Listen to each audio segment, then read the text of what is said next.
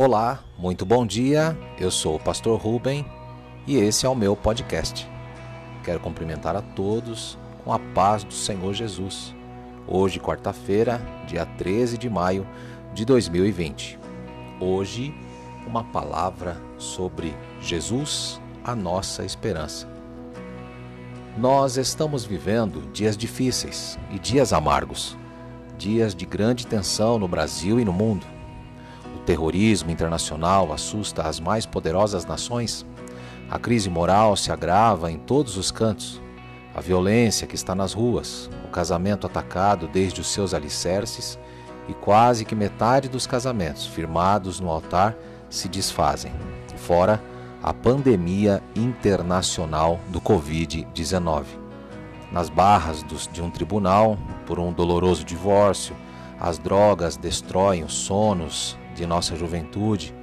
Nós estamos perplexos numa nação de mais de 13 milhões de desempregados e o cenário político torna-se cinzento e um futuro tão incerto e inseguro para a maioria dos brasileiros. É nesse cenário marcado de incertezas quando o próprio presidente do Supremo Tribunal Eleitoral afirma que nós teremos, agora em 2020, uma das eleições mais difíceis da história do Brasil, porque parece que estamos ainda sem definição. A nossa esperança que está na política, está nessa esperança não está na economia.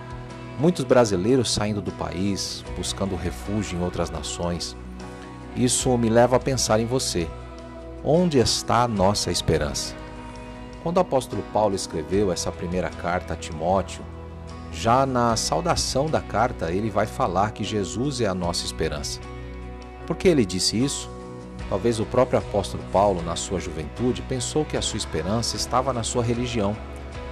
Ele foi enviado de Tarso para Jerusalém, para estudar aos pés do grande mestre Gamaliel, para ser um grande líder da sua religião um grande rabino judaico, tornou-se um homem culto, mente prismática, forte, um grande líder, mas a esperança dele se frustrou. A esperança dele não estava na sua religião. Talvez você que está me ouvindo agora pensa que a sua religião é a sua esperança. E você tem colhido frustração em cima de frustração porque a religião não pode ser uma âncora firme nas tempestades da vida. Talvez Paulo pudesse pensar que os seus amigos fossem a sua esperança. Ele teve tantos amigos, mas na hora final da vida, quando ele estava preso em Roma, acusado de malfeitor, talvez o líder dos incendiários de Roma, todos abandonaram. Às vezes você confiou e tem a sua esperança em amigos, talvez amigos estratégicos, mas mesmo estes amigos podem faltar e a esperança tornar-se em desilusão e até em desespero. Quem sabe você tenha esperado em dinheiro e você pensa que o dinheiro pode lhe fazer de trazer segurança e até felicidade. E embora o dinheiro possa lhe proporcionar tantas coisas boas, o dinheiro não pode lhe dar segurança. O dinheiro não pode esconder você da morte. O dinheiro não pode privar você de aflições. O dinheiro não pode oferecer a você um banquete pleno e verdadeiro de felicidade. Onde está a sua esperança? Na sua saúde? A saúde pode nos faltar. Nos amigos, na família? Até mesmo a família pode nos faltar. Onde está a sua esperança? O apóstolo Paulo, já no final da vida, ele escreve dizendo: A nossa esperança é Jesus. Jesus não é uma esperança vazia. Ele não frustra, ele não decepciona, ele não fracassa, ele não nos deixa na mão, ele não nos abandona na hora do aperto, do cerco, do entrincheiramento. Ele segura firme na nossa mão, ele é a âncora na tempestade o refúgio no dia da dor, da lágrima e do luto. Ele é o Deus Todo-Poderoso que jamais abandona aqueles que nele esperam. Eu quero encorajar você, portanto, neste momento, e por sua confiança em Jesus, Ele é a esperança para o tempo, ele é a esperança para a eternidade, ele é a esperança para o agora, ele é a esperança para o amanhã. A nossa vida aqui é uma jornada curta no berço à sepultura. Aqui enfrentamos vales que choramos, aqui gememos, aqui sangramos, aqui tombamos, porém a nossa esperança transcende a sepultura. A nossa esperança adentra os umbrais da eternidade. A nossa esperança em Cristo é eterna porque ele venceu a morte, porque ele matou a morte, porque ele é a ressurreição e a vida, e aquele que nele crê passou da morte para a vida. Hoje, agora, você pode pôr a sua esperança em Jesus.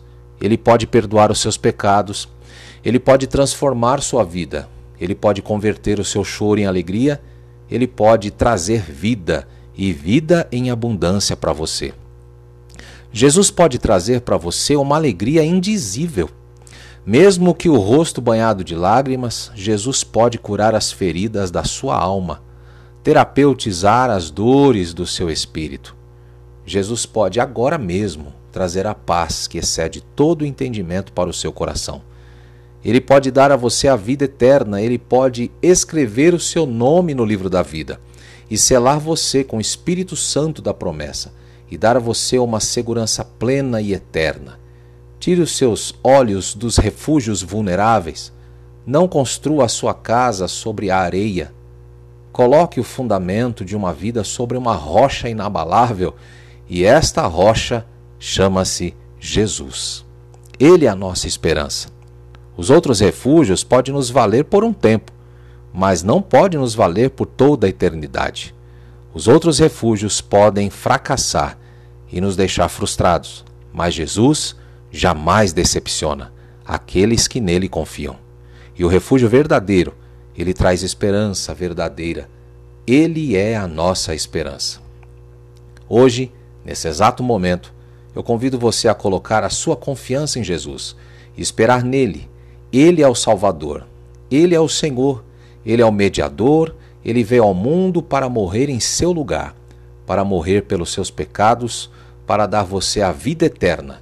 E se você confiar nele, agora mesmo, você terá uma nova vida, um novo coração, uma nova família, uma nova pátria. Você vai receber dele própria vida eterna.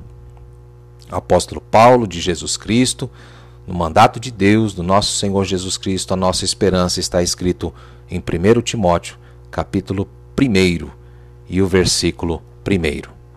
Deus abençoe grandemente a sua vida.